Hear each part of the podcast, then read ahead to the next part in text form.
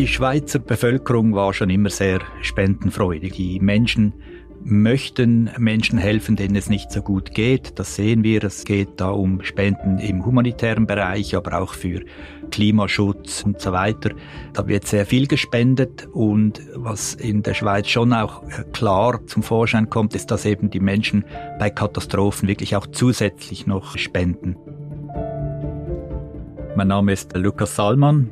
Ich arbeite seit 16 Jahren beim Schweizerischen Roten Kreuz und ich leite das Departement Marketing Kommunikation, wo auch die Mittelbeschaffung angesiedelt ist. Das ist der Podcast SRK aktuell. Ich bin Jennifer Kakshuri. In dieser Episode spreche ich mit Lukas Salman über die Spenden, die das Schweizerische Rote Kreuz erhält. Als der Krieg in der Ukraine begann, hatten sehr viele Menschen den Impuls zu helfen, Geld zu spenden ans SRK, an andere Organisationen. Es sind jetzt insgesamt über 37 Millionen Franken ans SRK gespendet worden, so viel wie noch nie. Was passiert jetzt mit einer so riesigen Summe? Also wir haben schon gesehen bei der Krise in, in der Ukraine, dass das Bedürfnis der Bevölkerung sehr groß ist, zu helfen. Und für viele ist natürlich das Spenden eine der einzigen Möglichkeiten, um wirklich aktiv auch das SRK zu unterstützen. Von dem Eingang der Spenden sind wir nicht unbedingt überrascht, weil die Krise doch sehr nahe ist und einem sehr nahe geht. Es heißt, dass wir natürlich jetzt auch mit den 37,5 Millionen, das wird noch äh, eine, um einiges steigen, äh, dass wir doch eigentlich große und auch langfristige Projekte aufgleisen können in der Ukraine, aber auch in der Schweiz für die Unterstützung der ukrainischen Flüchtlinge im Land. Und zurzeit haben wir Logistiker in der Ukraine selber, also wir haben bereits die Unterstützung im Land angefangen. Wir arbeiten dort zusammen mit der Föderation der Rotkreuz und Rothalbmond Gesellschaften. Das heißt, unsere Logistiker koordinieren eigentlich die Lieferungen im Land selber für die gesamte Rotkreuz- und Rothalbmond-Gesellschaften. Wir haben aber auch seit längerem Projekte in Moldawien. Auch dort sind wir aktiv in der Unterstützung für die Flüchtlinge. Und in der Schweiz sind wir am Entwickeln von direkten äh, Dienstleistungen und Hilfeleistungen für die ukrainischen Flüchtlinge in der Schweiz. Ich will ein bisschen beim Geld bleiben. Wie verteilt man das? Wie geht man vor, wenn das eine so riesige Summe ist? Die Spendengelder werden grundsätzlich mal aufgeteilt nach Auslandhilfe und Inlandhilfe. Wir haben ein großes Departement der internationalen Zusammenarbeit im SRK, weil wir ja viele Erfahrungen haben in der Katastrophenhilfe, sehr kurzfristig schon Projekte aufgleisen können, zusammen mit der Föderation. Und äh, von dem her wissen wir, wie viel Gelder wir kurzfristig einsetzen können. Es gibt natürlich die großen Projekte, die erst mittel- bis langfristig entwickelt werden. Was heißt das fürs SRK, dass dieses Geld für die Ukraine, also für Menschen in und aus der Ukraine gespendet wurde, darf jetzt kein einziger Franken dieser 37,5 Millionen für andere Projekte eingesetzt werden oder für Menschen, die zum Beispiel aus Syrien oder Afghanistan gekommen sind? Grundsätzlich arbeiten wir natürlich schon nach dem Prinzip der äh, zweckgebundenen Spenden. Das heißt, wenn Spenden für einen bestimmten Zweck dem SRK gegeben werden, dann setzen wir äh, diese Gelder auch für diesen Zweck ein. Es ist aber so, dass in der Schweiz, also vor allem im Inland, dass wir hier Projekte entwickeln möchten, die sicher den ukrainischen Flüchtlingen auch zugutekommen, aber die eben auch anderen Flüchtlingen, die teilweise schon länger in der Schweiz sind und auch Unterstützung brauchen, dass auch sie von diesen Dienstleistungen direkt profitieren können. Und wie unterscheiden sich jetzt die spezifischen von unspezifischen Spenden? Unspezifisch, das sind die, die Spenden, die wir durchs Jahr einnehmen über die üblichen äh, Kanäle, seien das die Mailings, die kennen die meisten Leute. Wir haben auch angefangen mit Standaktionen.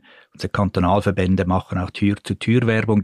Die Jahresplanung des SRK, wo Spenden eingenommen werden, die auch zweckfrei eingesetzt werden können. Da sind wir freier im Einsatz der Spenden. Aber es ist natürlich wichtig, dass vor allem bei einer solchen Krise, die, die einem wirklich so nahe geht, dass wir den Menschen auch die Möglichkeit geben, spezifisch für diesen Zweck zu spenden, im Wissen, dass eben diese Spenden dann auch äh, für diesen Zweck eingesetzt werden. Und wie ordnest du jetzt das Spendeverhalten dieser Menschen ein? Also diese 37,5 Millionen Franken, die zusammengekommen sind. Was, hm. was bedeutet das? Die Schweizer Bevölkerung war schon immer sehr spendenfreudig. Die Menschen möchten Menschen helfen, denen es nicht so gut geht. Das sehen wir. Es äh, geht da um Spenden im humanitären Bereich, aber auch für Klimaschutz und so weiter.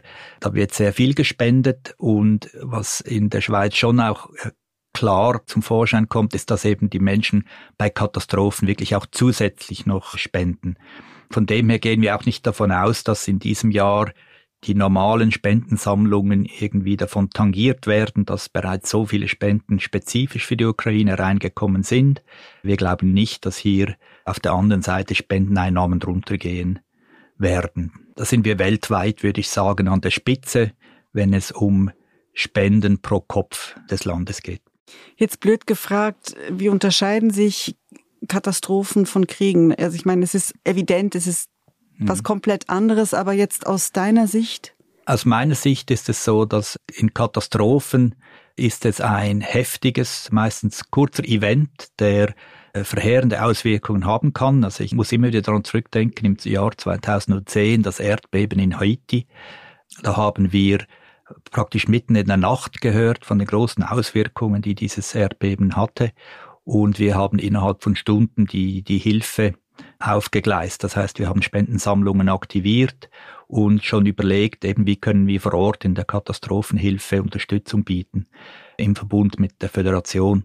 Und von dem her ist äh, der Event kurz und heftig und danach kann man sich wirklich auf die Hilfe fokussieren und von da an geht es in den, in den meisten Fällen jedenfalls bergauf. Also man sieht, dass die Hilfe die Katastrophenhilfe relativ schnell Auswirkungen zeigt, positive Auswirkungen. Nach ein paar Monaten geht man in die Wiederaufbauphase hinüber, später dann langfristig vielleicht sogar noch Entwicklungszusammenarbeit. Also es geht aufwärts. Also ich muss noch sagen, bei den Katastrophen sehe ich schon auch, dass eben die nach der Katastrophe die Menschen, die, die Solidarität, die man spürt in einem solchen Fall, sei das in der Schweiz von den Spendenden, aber auch vor Ort von den Betroffenen, da ist eine Solidarität vorhanden, man hilft sich gegenseitig, man bringt sich gegenseitig wieder vorwärts. Und bei einem Krieg ist es natürlich schon so, man weiß nicht, wie lange es geht. Also Syrienkrieg, zehn Jahre. Äh, wir haben jetzt den Ukraine-Krieg, der wahrscheinlich auch noch länger andauern wird. Und da kommt dazu, also man weiß nicht, wie lange es geht. Und dazu auch natürlich, dass der, der Krieg schon eher die in vielen Fällen halt auch das Negative der Menschen zum Vorschein bringt und nicht unbedingt das, äh, das Gute und das Positive. Was wirkt aus eurer Erfahrung vor allem, damit die Menschen in der Schweiz überhaupt spenden? Sind es Bilder aus der Zeitung? Sind es Marketingmittel? Sind es Stories? Ja, das sind Diskussionen, die ich mit unseren Fundraisern auch immer habe. Also was animiert die Menschen zum Spenden? Ich denke, bei Katastrophen ist es schon klar, die Menschen fühlen sich hilflos, sie möchten helfen, sie möchten einen Beitrag leisten. In vielen Fällen ist das schwierig, vor allem bei Großkatastrophen im Ausland. Und da gibt einem das Spenden doch auch ein gutes Gefühl, dass man einen Beitrag geleistet hat, damit es anderen Menschen besser geht, hilft einem eben auch ein bisschen aus dieser Hilflosigkeit herauszukommen. Von dem her, Katastrophen da sieht man, dass die Menschen bereit sind zu spenden. Aber ich denke ganz allgemein oder auch in, in der Schweiz, also wir haben das bei Corona gesehen, das war ja das erste Mal eigentlich, als eine Katastrophe nicht nur das Ausland betroffen hat, sondern wirklich ganz stark auch das Inland. Die Menschen waren selber davon betroffen. Und auch dort hat man gespürt, dass vor allem je näher es kommt und dann vor allem, wenn es natürlich einen auch selber betrifft, die Menschen sehr bereit sind, um eben zu spenden, um diese Hilfe zu erbringen. Das ist ein, ein bisschen ein steiler Vergleich, Corona und Ukraine, aber du hast beides angesprochen. Was ist da ähnlich oder was ist da anders? Der große Unterschied war bei Corona, dass es eigentlich eine Auslandkatastrophe war, aber eben auch gleichzeitig eine Inlandkatastrophe. Das heißt, die Menschen in der Schweiz waren äh, direkt von der Corona-Krise betroffen. Äh, das ging bis hin zu den Mitarbeitenden natürlich des, des SRK, die ebenfalls davon betroffen war. Und das war schon sehr speziell und für uns natürlich eine, eine, eine Riesenbelastung. Also wir waren sehr gefordert, um eben Hilfe im Ausland und im Inland erbringen zu können im, im nötigen Maße.